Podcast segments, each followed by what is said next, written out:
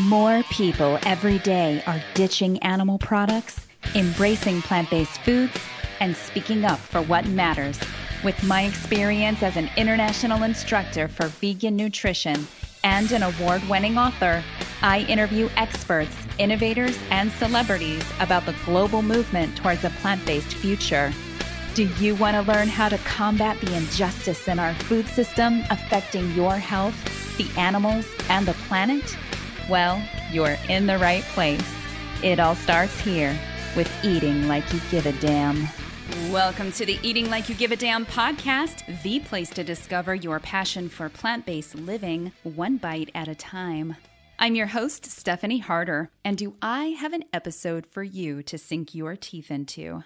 My guest is both loved and feared by many all over the world for his 40 plus years of marine animal and ocean conservation activism. I got to have some one on one time with Captain Paul Watson, esteemed founder, president, and executive director of the Sea Shepherd Conservation Society. Captain Paul has served as master and commander on seven different Sea Shepherd ships since 1978 and continues to lead their campaigns. Alongside his crew, he has starred in seven seasons of Animal Planet's television series Whale Wars, and he's received many awards and commendations over the years for his conservation and animal rights activism. Sea Shepherd, which Captain Paul founded in 1977, protects our oceans and marine wildlife by stopping those who destroy species and ecosystems. The organization is more than just a nonprofit. They are a global movement with the vessels, the volunteers, and the passion to defend our seas like no other organization can. They are the largest private navy in the world to take action on atrocities many of us aren't even aware that are going on in the world, putting themselves on the front lines in the war against poaching. Sea Shepherd does so much in service of our seas, such as removing killer nets, conducting vital marine research, cleaning beaches, patrolling waters, as well as taking aggressive, nonviolent action against anyone threatening the fragile balance of our ocean's ecosystem. Hundreds of thousands of marine animals, some of them already endangered, are targeted and trapped by poachers each year. The sustainability of the planet is at risk too. With so much at stake, Sea Shepherd is unrelenting in protecting the seas and stopping those who destroy habitats and marine life. In this interview with founder Captain Paul, we talk about why Paul decided to part ways with Greenpeace and set up an interventionist organization to go after poachers in our oceans, how he landed the show Whale Wars on cable television, which ran from 2008 to 2015. And you'll be amazed to hear the incredible and historical victory for whales as a result of that. The truth about sustainably sourced, wild caught, dolphin safe fish, and whether or not farm fish is a better alternative. And we also get to hear about the politics of species extinction, the media's response to Paul's aggressive tactics as an activist, and his firsthand experience seeing the demand for vegan food around the world today. And if you get jazzed and want to join the Sea Shepherd movement and support this heroic cause, he gives us a glimpse into volunteer life too. With that, let's go ahead and jump in the deep end and get real about eating like you give a damn for our oceans. Here's the interview with Captain Paul Watson. So I'm really excited to welcome Captain Paul Watson to the show with Sea Shepherd. Captain Paul, how's it going? Oh, wonderful. Thank you. Yeah, great. It's so exciting to have you here. I mean, the uh, amount of transformation that you you know you've been working on for decades to instill in the world right now as it goes to um, ocean conservation wildlife conservation is incredibly inspiring. So i'm really excited to have this conversation with you. So let's go ahead and start just from the beginning because i know listeners are probably curious to know your background, where you're from, what your family life was like when you were growing up, and then what was this moment that you had where you realized that this this is a calling for you to pursue? I was raised in a fishing village in uh, eastern Canada, and uh, uh, when I was 10 years old, I spent the summer swimming with a family of beavers. And uh, the next uh, year, when I was 11, I went back to that pond and couldn't find any of the beavers and found out that trappers had taken them all. And I got really angry. So that, that winter, I began to walk the trap lines and free the animals and destroy the traps. So that sort of started as a wildlife activist at, at that time. And then when in 1969, I was the youngest founding member of the Greenpeace Foundation and uh, been doing this ever since. I established um, uh, Sea Shepherd in 1977. So we've been doing what we're doing now for about 42 years. Wow, that's incredible. And you know, I was catching up watching some of uh, some of your talks online, like your TEDx speeches and some interviews that you've given before. And I know that there was like a particular moment that you had when you were when you were out doing your work that changed your life. Something that happened in 1975 with a sperm whale. Can you tell us that story? We had come up with this idea to protect whales by putting our bodies between the harpoons and the whales. You know, we were reading a lot of Gandhi at the time, and we thought that that was going to work. And uh, in June of 75, uh, Robert Hunter and I found ourselves in a small little inflatable boat in front of a, a Soviet harpoon vessel that was bearing down full speed on eight uh, sperm whales. And every time the uh, harpooner tried to get a shot, I would block his uh, aim and then the captain on the uh, the Soviet vessel came running down the catwalk and screamed into the ear of the uh, harpooner, and then turned, smiled, and brought his finger across his throat. And that's when I realized that Gandhi wasn't going to work for us that day. And a few moments later, there's this horrendous uh, explosion, and the harpoon went over her head, hit a female in the pod of sperm whales. And the largest whale in the pod, this uh, this bull sperm whale, suddenly slapped the water with his tail and dove and he dove right underneath of us and threw himself at the bow of the harpoon vessel. And uh, they were ready for him and had an unattached harpoon and hit him at point blank range in the head. And he fell back and rolling in, in agony on the surface, blood everywhere. And as he did, I caught his eye, and uh and he and then I saw a trail of blood, bloody bubbles coming underwater straight towards us. And he came up and out of the water at an angle so that the next uh, move would be to fall right on top of us. And as his head came up out of the water, and I, I looked into his eye, this eye the size of my fist. I mean, so close I could see my own reflection in the eye. What I saw there was really a life changing experience for me because what I saw was understanding that the whale understood what we were trying to do. And I could see the effort that he could make to pull himself back, and his head began to slip beneath the surface, and, and he died. And so he could have taken my life, and instead, um, you know, he, you know, it was really just a moment that. Uh, that changed my life because as I sat there, I began to say, think, what are we killing these whales for? Why are the Soviets doing that? You can't eat whale meat. Uh, they kill them for oil, especially for spermaceti oil, which is used for high heat resistant uh, lubricating for engines. And one of the things that it was most in demand for was for lubricating intercontinental ballistic missiles. So I said to myself, here we are, you know, destroying this incredibly intelligent, beautiful, self-aware sentient being for the purpose of making a weapon meant for the mass extermination of human beings and that's what it, it struck me you know we're we're insane and from that moment on i said i'm going to do what i do for them and not for us. So that's wow. why i don't really care what people think about our tactics which i think are very um, restrained. Uh, we've never injured anybody in our history but i call what we do aggressive and nonviolence. Mm-hmm and it seems to be incredibly effective as it's proven over the decades. But I know that um, in the beginning of this episode, I introduced you in a little bit of a bio, but tell the listeners in your own words, like what is Sea Shepherd all about? You know, since you've had that pivotal moment, what is it that you are setting out to accomplish? I left Greenpeace because it was uh, mainly a, a, protest organization, and I always found protesting to be very submissive. It's like, please, please, please, don't kill the whales, and they do it anyway, and all you do is hang a banner or take their pictures.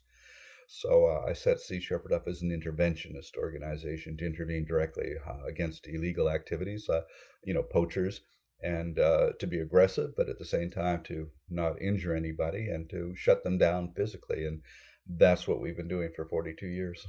Yeah, that's incredible. And I know that you've caught, like, you know, over the years, a lot of flack in the media about that. You know, you've been called several names, you know, uh, pirates, eco terrorists.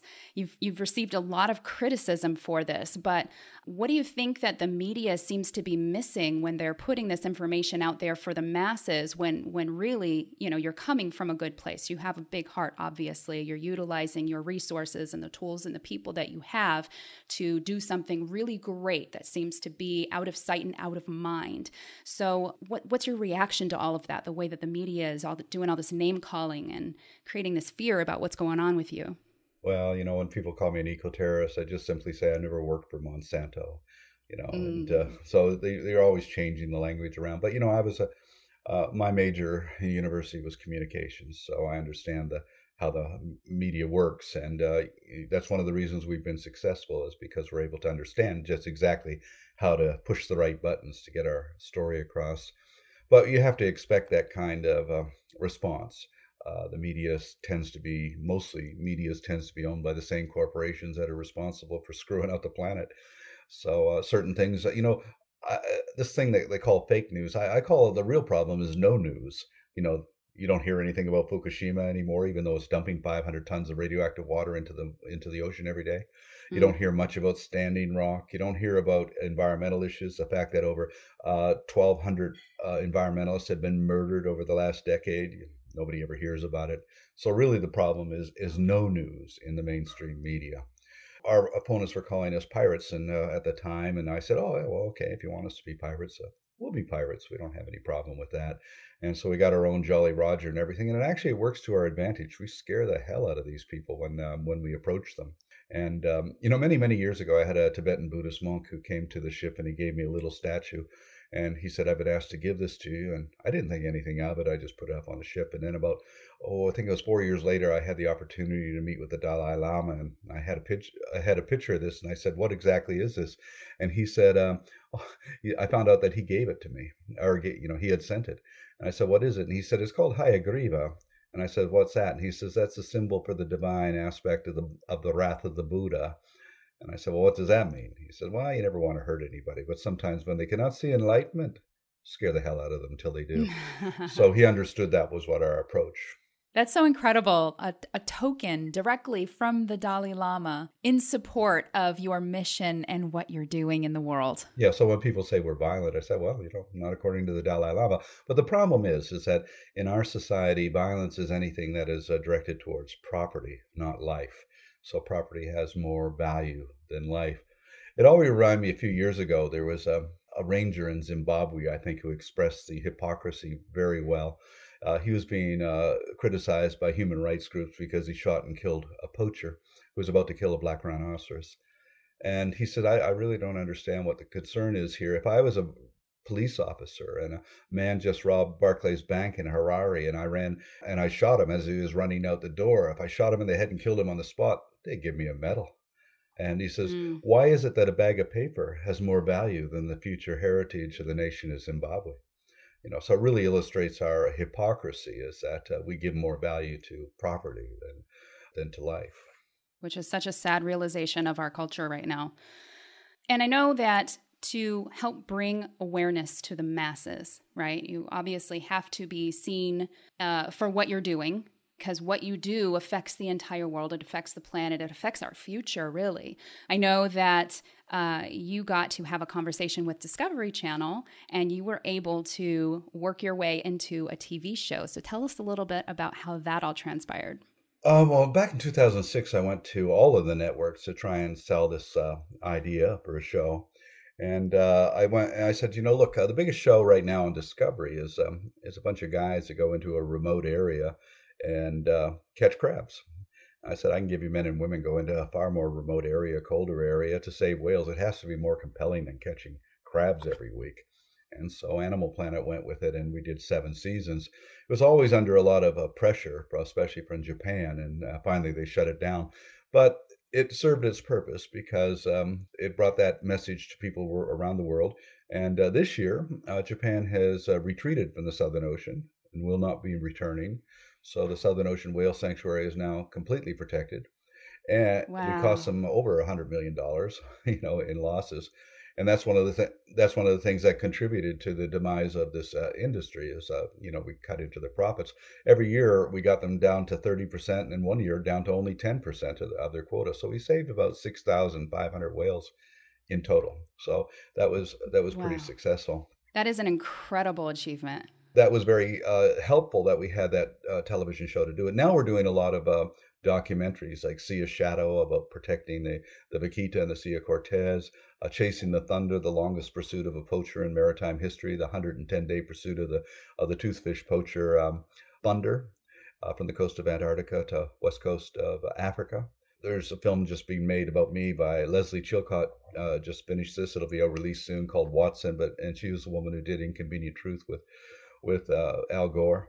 Uh, so we're doing a lot of documentaries now. We just finished one in uh, in Australia on cleaning up the remote beaches of Australia of plastic, and you know I've always felt and always said that the camera is the most powerful weapon that's ever been invented, and um, you know so if it if it was if it's not on camera, it didn't happen for all intents and purposes. Right, that's incredible. Now, um, you, you, mentioned Japan earlier with that incredible success as far as uh, the the whaling is concerned. Now I know that several years back I'd watched the film The Cove, and uh, didn't have you know dry eyes through the entire film as as it really depicted and, and shown you know the truth about what happens with the dolphins off of the coast of Japan because the dolphins are seen as competition for the fishing industry. Now, is there is there anything that you're doing to work on with with that particular situation with the dolphins, or is that a little bit more difficult than protecting the whales? We've been working on that since 2003. I think we were the first to expose it at the time. Uh, the problem is, is that we've uh, un- been unable to continue the campaign because anybody who has been to Taiji, Japan for Sea Shepherd is now denied entry into Japan. So we simply ran out of mm. campaign leaders that can't get into the country. Uh, we continue to oppose it, uh, but we're more actively involved with us trying to stop the pilot whale and dolphin slaughter in uh, the Danish Faroe Islands, which, in my opinion, is probably even worse. Oh, wow. And so we made a lot of progress there. Uh, we have crew there right now who are who are trying to intervene. Uh, again, they tried to do what Japan does. Our ships are banned from Faroese waters. They try to make it illegal to even wear a Sea Shepherd T-shirt in, in the Faroe Islands. Uh, but we're constantly just keep the pressure on, um, you know, putting in uh, pressure on the cruise ship industry to not go there, on Faroese products, uh, just keeping exposing the atrocities that are going on there. There's no reason in this day and age to be doing what they're doing. The Faroes have the highest standard of living uh, per capita on the planet. They say, well, we do it because, you know, for subsistence, we need the meat, which is just total uh, a lie. I mean, you go to a supermarket in the Faroes, you can get anything in there that can get in the uh, in the uh, in Copenhagen. In fact, an island that mm-hmm. has more sheep than people, you go into the supermarket and they're selling lamb from New Zealand you know so they're certainly not going without. In fact and they and they said well you expect us to eat vegetables where are we going to get them? Well again you go into the supermarket and get anything from pineapples to peas to whatever uh, anything you can get in europe you can get in there. So that's not, it's a totally bogus argument that they they need it for subsistence. And the other thing is that the meat that they're eating is uh, heavily contaminated with uh, heavy metals including methyl mercury. You know if this was in any other kind of meat the health department would shut it down but for some reason they allow this uh, to be eaten, especially from children, which I look at as a form of child abuse to force children to eat meat that's contaminated with uh, with methyl mercury. Sure. But you know, all over the world, though, people get entrenched in these traditions, whether it be fox hunting, bullfighting, or whatever, and then they tend to justify it. And my position is that any any tradition that involves blood and sacrifice and death needs to be abolished. Has no place in the 21st century. I don't care what you know how, how old it's been and uh, we just you know if we're going to evolve as a, as a species we have to move away from that kind of barbarous sort of attitude Sure. It's really refreshing to see somebody like you who has had so much experience traveling the entire world, seeing so many different cultures, seeing so many different countries, and still in the end say, look, we need to abolish this act of slaughtering animals and, and basically pillaging our planet for our survival and because you know and because it's wrong. And one thing that bothers me about the vegan movement is whenever we do anything uh, somebody said we're we're protecting dolphins. Well what about the cows? Well yeah but mm-hmm. you do something about the cows but we all can't do everything. And so every time exactly. we're doing something we have a group that's doing something else condemning us from what we're doing. And so we don't go uh, and, and do that. I mean, we contributed to the film Cowspiracy, and uh, now we're working on a film called Seaspiracy. And there are connections. For instance, 40% of all of the uh, the fish taken out of the ocean is fed to domestic salmon, to chickens, and, and to pigs, and to fur, fur-bearing animals. The, the, all of this stuff is connected, and we got, try to get involved. But we do focus, and when we focus, I, I don't think that it's right that people should criticize us for doing this and not doing that. And that's one of the big problems I think with the in the vegan movement. It's sort of this a lot of competition and uh, competitive, what I call competitive purism. Like, you know, I'm more pure as a vegan than you are or um, you know, I call a lot of these people veggie Jesuits. You know, and just said, do your thing. Like for instance, right now there's a big, big debate over the Impossible Burger and the Beyond Burger, and is it vegan or is it not vegan? I don't care. All I know is that every Beyond Burger and Impossible Burger bought is one last meat burger sold, and that is good. Right. That's a good thing. And if vegans don't think it's vegan, then the answer is don't eat it just like you know i yes. think it's meant for more for for the meat eaters and then than for for, for, for vegans in that respect we have to replace mm-hmm. meat products with plant-based products and i actually find it very funny when vegans are saying well that's just a plant-based uh, diet it's not really vegan i said i don't care neither does the cow or the chicken right exactly. And, and, that's great hearing that from a big picture perspective right? Because because uh, we we can we can tend to follow this sort of tunnel vision. We focus in on one particular problem or one particular thing and we lose focus about what's what's going on the bigger impact of our choices. And uh, and that's definitely what this show's all about so that's perfect. It's it's about educating ourselves to make more informed choices. And of course we're called eating like you give a damn. So tell us your thoughts about the fishing industry as it relates to how consumers can better determine if uh, if they want to consume some fish every once in a while. I know a lot of people talk about, you know, well, if it's sustainable, if it's wild caught, um, if it's dolphin safe, it should be fine every once in a while, right? What are your thoughts about that? Well, first, there are no sustainable fisheries. The oceans are dying. There's 10 million fishing boats out there. 4 million of them are illegal, and it's every day, nonstop, 24 hours, taking, taking, taking, and there's no replacement. The fish simply cannot keep up with the demand that we put on them. And so one fishery after another collapses and is replaced by another one. Uh, and people adapt to that diminishment. For instance, uh, turbot. Nobody ate turbot in the 70s or the 60s or 70s, but now that's the re- that's a fish you get on a restaurant in Paris or New York because we've adopted to that diminishment because we've lost much of the cod. We've, uh, like for instance, the orange roughy was a fish that was sold in the 90s in Trader Joe's and everywhere, and you don't see it anymore. Why? Because this is a fish that takes 45 years to become sexually mature and lives to be 200 years old. It can't keep up with that kind of demand that we put on it. Mm. So by 2048, according to Dr. Daniel Pauly and Dr. Boris Worm, who are the two foremost fisheries biologists on the planet, there'll be no fishing industry because there won't be any fish. Uh, I think they're being actually optimistic when they say 2048. We've already reduced uh, fish populations by 90% with most species, and uh, many of them are facing, you know, extinction. But here's what we're dealing with: the politics, I call it, of extinction, and the economics of extinction. There's money to be made by driving species extinct like for instance bluefin tuna. Mitsubishi right now has enough bluefin tuna in refrigerated warehouses in Japan to supply their market for the next 10 to 15 years. So they could stop fishing right now and not lose anything. Except the reason they won't do that is that if they do it, the fish in the ocean will begin to increase. And if their numbers increase, the value of the fish in their warehouses goes down. So supply and demand. And if it goes extinct, now they have a priceless commodity. And all of these fishing industries today are not really fishing industries, just short term investment for short term gain. Mitsubishi started with weapons and cars and everything and goes into fishing, it'll go into something else. It's just a stepping stone for profit. So um, th- that's the real problem, I think, is this uh, human uh, uh, activity of, of economics, the economics of extinction, making money at the expense of wild nature and unfortunately, we're all in denial about the uh, the, the interconnectedness of of all things. That all these species are interconnected. Um, I like to tell people, well, it's like a spaceship, and when you're on a spaceship, you have a life support system, and that life support system provides the air we breathe, the food we eat, regulates climate and climate and temperature, and that life support system is run by a crew, a crew of Earthlings. And those crew are not us. We're the passengers on Spaceship Earth having a great time amusing ourselves. But what we are doing is killing off the crew. We've had a 40% Mm-hmm. diminishment in phytoplankton population since 1950, and that provides 70% of our the oxygen that we breathe. So, you know, if we lose bees and trees and worms and phytoplankton, we die. We don't survive. And uh, so there's, there's only so many crew you can kill before the machinery begins to break down. A few years ago, I was criticized on the Fox network because I said trees and bees and worms were more important than, than, than people. And they said, How could you say something so outrageous like that? And I said, Well, because they're more important than people. Because if they go extinct, if we lose them, we die.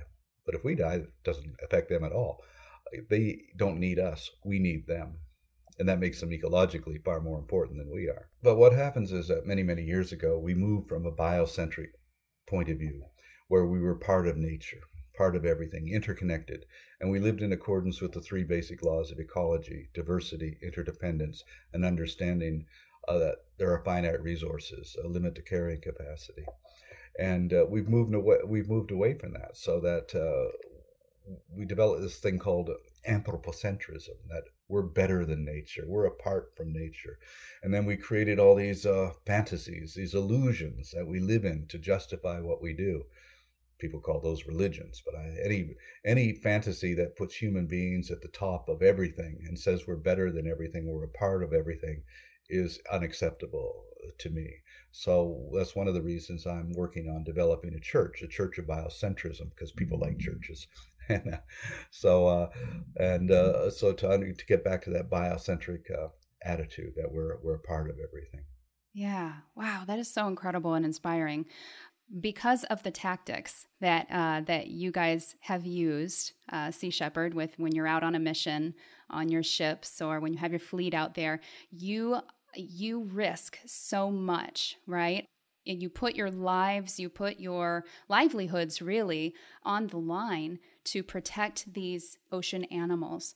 And I know that you probably have, I mean, you have probably a million stories that you could share, but does any particular story maybe stand out that maybe is one of your favorite that you like to share with people? Well, what we do out though there is risky, uh, and there are, uh, you know, I'm get criticized because you say you're asking young people to risk their life to protect a whale, and how do you justify that? I said, well, in our society, we ask young people to die and to kill over real estate or flags or oil wells. Uh, I think it's a far more noble thing to risk your life to protect an endangered species or a threatened habitat. And uh, those risks are, are, real, but at the same time, in 42 years, we've never lost anybody and we've never uh, injured anybody, and we've never been convicted of a felony anywhere in the world. Uh, we operate within the bounds of the law and of practicality. So, uh, what where the real threat of Sea Shepherd is to is the fact that we're shutting down these things which, which are mainly illegal, but they're backed up by a lot of by a lot of money. But I really can't say that you know this is more campaign is more dangerous than the other. Uh, right now, our most dangerous campaign is the Milagro campaign in the Sea of Cortez, where we have Molotov cocktails thrown at our ships and we're shot at, and our drones are shot down, and we're we're threatened because there we're dealing with the cartel. The same people who move cocaine are moving totoaba bladders. Wow. The totoaba bladder is worth two is worth hundred thousand dollars per kilo on the black market. What do they use those for? Oh, some voodoo Chinese medicines. you know that doesn't make any sense. But yeah. uh, and the and the vaquita, the bycatch of the totoaba uh, fishery, uh, they take this four to five foot long fish, the totoaba, just take the swim bladder and throw the rest away.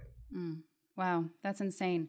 I know that you have also spent some time in prison, several prisons around the world, if I understand correctly. And this is something else that you're willing you're willing to risk. So tell me a little bit about like, you know, what's going through these the minds of the people that capture you, they imprison you for certain acts that you've done in your activism. Well, I've never been convicted of, uh, of a crime. I have been arrested numerous times, and we've won every time mm-hmm. in the mm-hmm. courts. Uh, so that's just something you have to uh, to deal with you know, I was once give, uh, I was actually once paid to give a lecture at the FBI Academy in Quantico, and uh, the FBI agent there said, "Well, you know, Sea Shepherd's walking a pretty fine line when it comes to the law." And I said, "Does it really matter how fine the line is, as long as you don't cross the line?" And we don't cross that line. Mm. But uh, you know, when you put yourself into these positions, you get arrested. But uh, like I said, we, we, we win in the courts if we if we don't win on the on the ground because we're very very careful to make sure that we operate in accordance to the law to uphold the law. We operate in accordance with the United Nations World Charter for Nature, which states that any state, any organization, any individual is empowered to uphold international conservation law, especially in areas outside of national jurisdiction. And I've used that in the defense as a defense in court cases and uh, successfully. And uh, so again, we have to be very practical on everything that we do, very cautious on what we do, and um, and for that reason, that's after that's why after 42 years we have an unblemished record.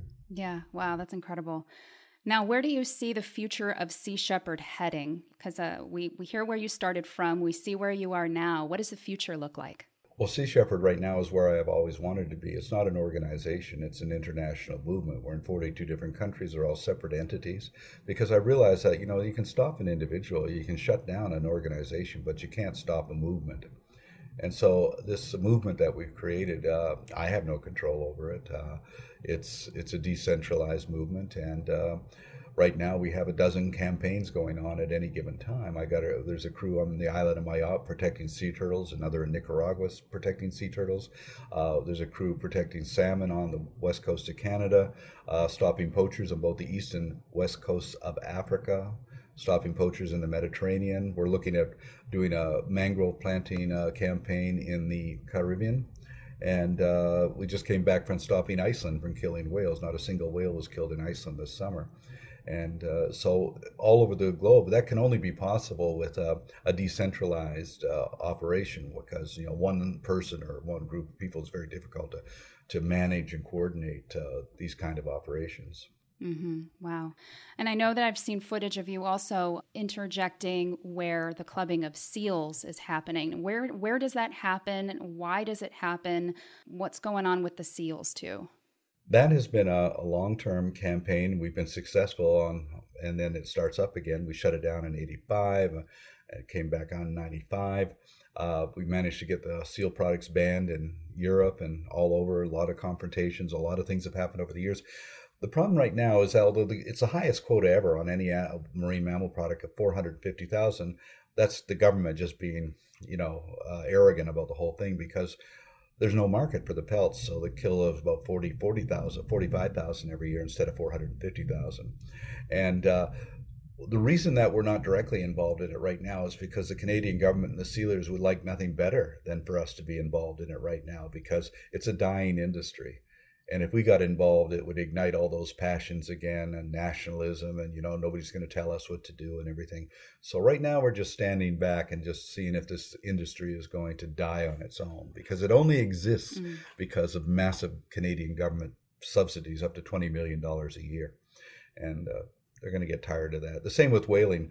For the first time ever, there's no whaling in pelagic waters. Uh, Japan is uh, withdrawn from the Southern Ocean. All whaling today is restricted to the territorial waters of the whaling nations. Norway's number one now, not Japan. Japan's number two, Iceland's number three, Denmark's number four. And uh, so, although we continue to oppose them, you know what we've seen this year is a terrific victory. You know, moving there's no no in the first time in our history of whaling, there's been no whaling in the southern hemisphere at all, and now no whaling in uh, outside of territorial waters, and that's a an amazing achievement. And the media can't get it right. This Japan has resumed commercial whaling. What are you going to do about it? I said, well, first of all, they never stopped. They just called it something else. But you got to look at the positive side. They're not doing it in the Southern Ocean. They've retreated to their own territorial waters, doing what they've done last year and 20 years before that. So, yes, we have to move to try and stop them, but uh, we're going to focus on the positive, and the positive is, is that we're making progress. Yes, yes. And the fact that you're making progress too, what do you see um, that might be coming up as what you would consider your next biggest win? Oh, I, I don't know if we really look at things at wins or whatever. We, you know, every time we can stop a poaching operation, we, we're, well, for instance, Africa, we've arrested 34 poaching vessels, arrested and seized them. But the big victory is the fact that we're now a deterrent, and uh, the poachers are staying out of those waters because they know we're there. And uh, mm. so trying to protect uh, and, and and the countries the african countries that work with us asked us to come in and do this because they don't have the resources. We're the largest non-government navy in the world and our navy's bigger than the, the navies of some 25 other countries. Wow. You know they and they give us what we need. They need resources we need authority and they give us that authority. And when you're talking about, you know, you guys being the Navy, I, I see you battling for the animals and battling for conservation. So in that sense, like it's it's definitely a Navy that that is super admirable in, in what you're fighting for. And I know that a lot of listeners feel like they have their own battles here on shore within their own friends and their own family as they learn more and grow more into this way of living where they're excluding animals and animal products from their diet because of all of the information that they're learning now. So, you know, based on your experience, maybe with your own family, um, do you have any any suggestions or any advice that you can offer with, you know, when when friends and family members don't really see eye to eye with with the way that you're making adjustments or the way that you live? Um, how do you deal with that? Well, I think you have to live by example. I mean, veganism is a, one of the fastest growing movements in the history of, of the of this human species. Uh, uh, it's amazing how fast it's grown. I mean, back in the '70s and '80s, you know, nobody even knew what a vegan was, uh, and now, you know, it's all over. Uh, even in France, you know, uh, where there's vegan restaurants, uh, and the reason for that is that, like any market, it's a it's a supply and it's a demand I was in southern France at a, a French cafe, and I said, "Oh wow, you got a." a veggie burger here on the menu and the waiter looked yes we have no choice you know. All these tour all these tourists they come in all they order is french fries. You can't make any money on that can you?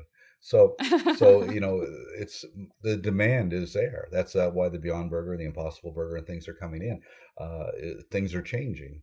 And uh, and that's a good thing. And so we have to look at the positive side of what is happening. But I think that uh, the, the only get you're only going to make this movement grow by setting an example. Mm-hmm. That's what we do on our ships. You know, we actually get criticized by vegans because we're not you know preaching veganism on our ships, and we're not doing that. And I said, no, we're we're setting by example. You could join a Sea Shepherd ship.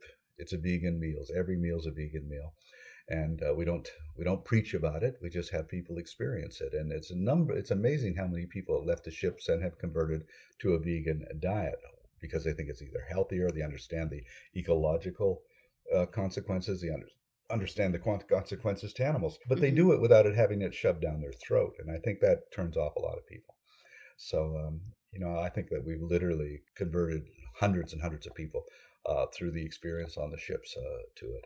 And people say, well, you know, we they said, well, why are the ships vegan? And they've been vegan since 1999 and vegetarian before that. And that's because we understand the uh, the implications, the con- uh, the connections that uh, 40% of all the fish caught out of the ocean is being fed to livestock, to, to cows and pigs and chickens. And, you know, we live in a world where chickens are eating more, factory farm chickens are eating more fish than all the world's albatrosses and puffins uh, put together. Wow. So the, the meat industry is one of the major contributors to climate change, uh, to greenhouse gases. It's the biggest contributor to dead zones in the ocean, biggest contributor to groundwater pollution. Uh, we kill 65 billion animals every year in slaughterhouses, and that's a major ecological problem. In addition to being grossly inhumane, mm-hmm. and uh, it just has to be done done away with. I predict that the future, if we survive, I predict that the future would be like it's depicted in films like Star Trek, where everybody's, you know, the future in Star Trek, everybody's vegan, right? Uh, because that's the way it, you know, the future will tend to, to bring us to an all vegan uh, thing. And now, of course, you know, there's all sorts of alternatives, which whether it be laboratory grown meat or whatever. Now they're even talking about uh, um, 3D printing of meat. Uh, right. And, uh, you know, a lot of people are against that. But uh, my position is anything that's going to replace real meat it has to be a good thing. Yeah, I agree. Now, I know some people have got to be wondering about okay, so so we need to protect our oceans. We can see how okay, so maybe the sustainable wild caught thing isn't really a thing for seafood, but what about farmed fish? Uh, farm raised salmon is one of the, the major problems in our ocean today. It's the single biggest threat to the survival of many species of indigenous fish, indigenous salmon, to orcas, to bears, to sea lions, to eagles. Mm-hmm. It's an extremely uh, polluting industry. Uh, right. For instance, you ta- if you or I were to take a piranha and put it in a, a lake anywhere in the United States, that would be a crime. It's a you're introducing an exotic predator into a, an ecosystem it doesn't belong, like lions fish that have been put off the coast of Florida. But here we are taking this large Atlantic predator and putting it into a foreign environment in the Pacific, where it's bigger than the indigenous salmon.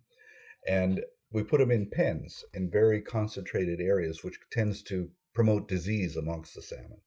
And those diseases, those retroviruses and the parasites that are attracted to the salmon farms, then spread out to wild salmon populations. It's just caused an incredible diminishment in wild salmon populations. And then, in order to combat the diseases, they have chemicals. They have this one chemical to get rid of sea lice, which they literally take the salmon and put it in a bath of this chemical. And the chemical dissolves uh, the scales, the exoskeletons of insects. But that gets into the environment and dissolves the skeletons of shellfish and uh, crabs, for instance. Wow. Uh, in fact, that t- chemical is so toxic that they can't sell that fish for a year until that poison is no longer there. They have another chemical which is used in chemotherapy. Uh, and that's put into the into the pens. They throw food pellets in there and see it takes about 70 fish caught from the ocean to turn into food to raise one salmon in the wild. So you're not saving wild fish by having domesticated fish. In fact, you're contributing to the killing of many more. The anchovies are being wiped out off of Peru and Chile in order to supply the salmon farm industry. We have uh, reason to believe that uh, in the Faroe Islands that whale meat is being fed to the salmon. We know that the Norwegians use um, whale meat to feed to uh, fur farms and most likely to salmon also. So it's uh, there's so many levels that it's a, it's it's a destructive, a very destructive industry. They also they um, they fill use growth hormones and uh, and here's the other thing: if you a salmon on a salmon farm doesn't have the pinkish meat that uh, a wild salmon has, and they get that coloring from eating krill in the high seas. It, it's a dirty white meat. Nobody's going to buy that. So they put dye into the food pellets to dye the animal's meat internally while they're still alive. Wow. I mean, the whole thing is just so gross when you when you look at it. Uh, to me, and, and here's the problem: then they market it as Atlantic salmon, Norwegian salmon, Faroese salmon, Scottish salmon, but it's all farm raised salmon as opposed to uh, Alaskan wild caught salmon. And if you ever go into a fish market and you see them side by side, an Alaska wild caught salmon beside uh, a farm raised salmon, you can see the difference. It is so vivid, you know, the, the coloring and and the the the fat, the, how much fatter they are, the lines of fat in the farm raised salmon, and it's so obvious. But we don't really think about the food we eat. So in this case, uh, salmon is now everywhere. Sushi bars mm-hmm. everywhere. It's just a cheap sort of thing.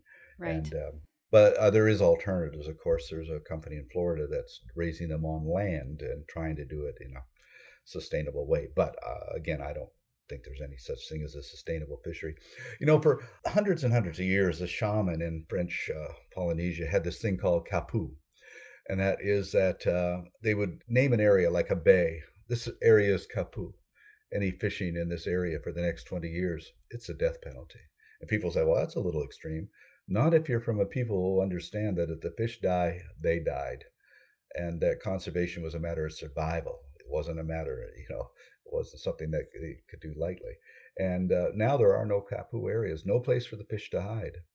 The fishing industry, the 10 million fish out there, 10 million fishing boats out there uh, with long lines 100 miles long, you know, drift nets, purse seine nets. Uh, oh, it just goes on and on. The technology is just out of control, and it is just clear cutting life out of the out of the ocean.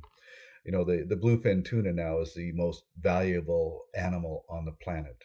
One bluefin tuna, the average cost is seventy five thousand dollars, and they can sell for over uh, a million dollars at some at, at, when they're first caught. Wow! So with that kind of price tag on its head, of course, you know it's not going to survive. And there's only ten percent of the original numbers left, and they're still going after.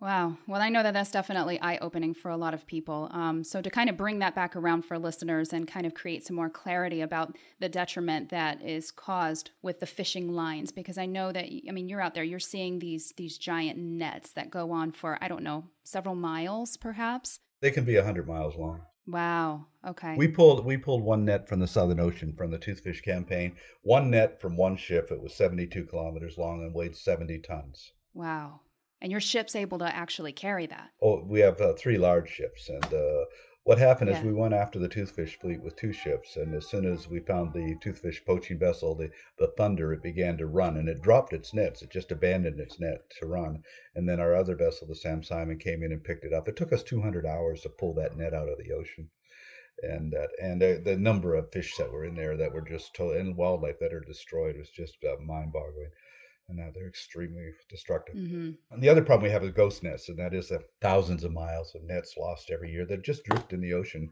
killing, killing, killing. You know, the, and the dead fish attract more fish, which then kill more fish. So they're just traps that, like magnets, that pull in the fish and destroy them. And uh, another problem we have in the fishing industry is bycatch. Uh, you know, you go out to catch this one particular species. For instance, with shrimp, for every kilo of shrimp that is brought in, 20 kilos of everything else dies. Wow. Now that's huge. That's huge because I know a lot of people kind of see don't really see shrimp as as like a big deal. You know, they're bottom feeders, so uh, so what could be the harm in you know catching shrimp? I know when I was a kid growing up, uh, my dad used to take us down to Indian River and he'd throw out a net and pull in some shrimp. And so for the longest time during my vegan journey, my mind kept going back to that, like, oh, shrimp can't be that bad. You know, I don't feel an emotional connection to them, so sure, it's a smaller creature that I could probably justify eating but but what you just said right there just that really really helps you know other people that are maybe in that mindset that are having a hard time coming around to you know finding you know little ways to justify why they're picking and choosing from the animal kingdom what sh- what can be eaten and what shouldn't. Well look at it this way. If you eat shrimp then you're eating sea turtles because of the sea turtles that die in those uh, in those nets. They throw so much away and, and here's the other thing: uh, the laws are so ridiculous that if somebody goes out, okay, you're allowed to catch halibut. Here's your quota on halibut, not anything else. So every other fish in that net, whether it be cod or pollock or haddock or whatever, they throw it overboard. They're dead. They throw it overboard. They're not allowed to come back with that fish on board mm. because their quota was for halibut. It's just ridiculous regulations on that but uh, that's the way it is. And then that, and of course, the government said, "Well, that's conservation work." you know, it just doesn't make any sense. It's real lunacy when you, when when you think about it. The problem is there's simply no longer enough fish in the ocean to continue to feed the ever-growing populations of human beings. You know, for instance, cat cats. We feed 1.7 million tons of fish to cats every year. So cats in uh, the world eat more fish than all the seals in the North Atlantic Ocean and yet we say, "Oh, the seals are eating all our fish." I guess if the seals had to pay for their fish, we uh, industry would probably be more respectful of them. So anytime that uh, we identify a problem, right, we, we always want to figure out what the solution is. So in that example, say for the cats, what could be a potential solution to that? You know, so many people have cats. They got to feed their cats. You know, is there a solution or is this just one of those things where it's just like we can only do what we can do? Well, personally, you know, I think that uh, I don't think human beings have the responsibility to even own pets myself because of, of this. Uh, you know, millions of them are just killed every year. But um, we feed tuna to cats. I mean, if a tuna ever met a cat, the tuna would eat the cat. So it's not a natural food. So we just got to stop we just have to stop doing that. Understood. Let's talk a little bit about your your fleet of ships that are out there on the front lines. How many ships do you have? Um, and I know that they're positioned uniquely all around the world. What does that look like? What does it look like, say, if somebody were to want to volunteer? They really wanted to be of service to this cause and this mission that you have started. What does that look like for them? Well, we have ships right now on the east coast and west coast of Africa, in the Mediterranean, in the Caribbean, west coast of Canada, in Maine, in the Sea of Cortez, and uh, people can join. Uh, they can go to our website. There's crew applications there, and uh, can volunteer. We look for people both with experience and people who don't have experience. If they don't have experience, and we can train them. And uh, but what we're really looking for is passion because I've always felt that uh, what changes the world is uh, the three virtues of passion, courage, and imagination. And so this is what we're trying trying to um, to recruit. You know, uh, people say, uh, you know, your crew are not professional. Yes, and I don't want professionals because you can't pay professionals to do it what these uh, volunteers do for nothing. And uh, you know, it's the passion that we're looking for. So, uh, like right now, I think there's about 200 people all working on the ships, and that's constantly changing and rotating. We've had thousands and thousands of volunteers uh, come through and on the ships and uh, on different campaigns. They're not all ship campaigns. We have pe- people on the beaches protecting turtles, for example, and also undercover operations where we go in and get information. Well, that's really great for any of your volunteers that actually hear this recording, I know that my heart goes out to each and every one of them for the sacrifice and for the work that they're doing. So thank you to you and all of your amazing crew members and volunteers. On that note, then, um, as we begin to wrap up, tell people where they can find more about you if they want to go deeper with you and with the Sea Shepherd mission and perhaps join your mission as a volunteer. Where can they find that information? Well, we actually have over 100 Facebook pages of the different campaigns and everything, but it's our website is uh, seashepherd.org. Just look Sea Shepherd on Facebook. Uh, we're on Instagram. We're on all these things.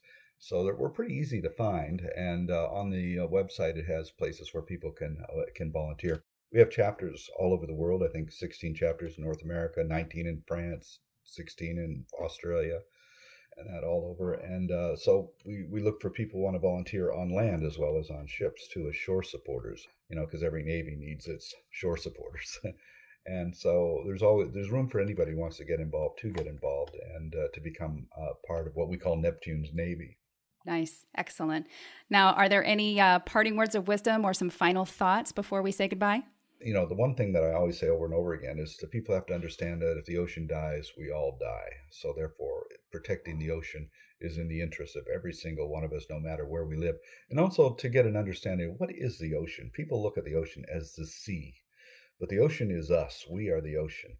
Reason being is that this is a planet with water in continual circulation. Sometimes it's in the sea, sometimes it's in the atmosphere, in the clouds, sometimes it's in ice, sometimes it's underground, and it's in the cells of every living plant and animal on the planet, constantly in circulation. So the water in your body right now was once in ice, once underground, once in the sea.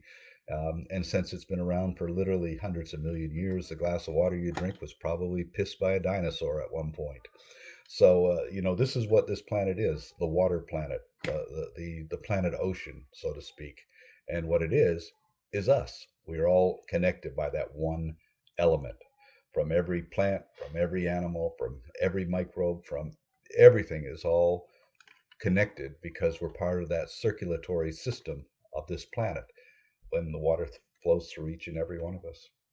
Wow, that is fantastic. It's very moving. And I just thank you so much for joining us on the show and for imparting your wisdom, your experience, all of your knowledge. And thank you so much for being pirates of compassion. Um, as here at Eating Like You Give a Damn, we are rebels for compassion. So we are uh, definitely a part of that mission. So thank you so much for joining us, Captain Paul. Okay, thank you very much. Been a pleasure. And we'll go ahead and say goodbye.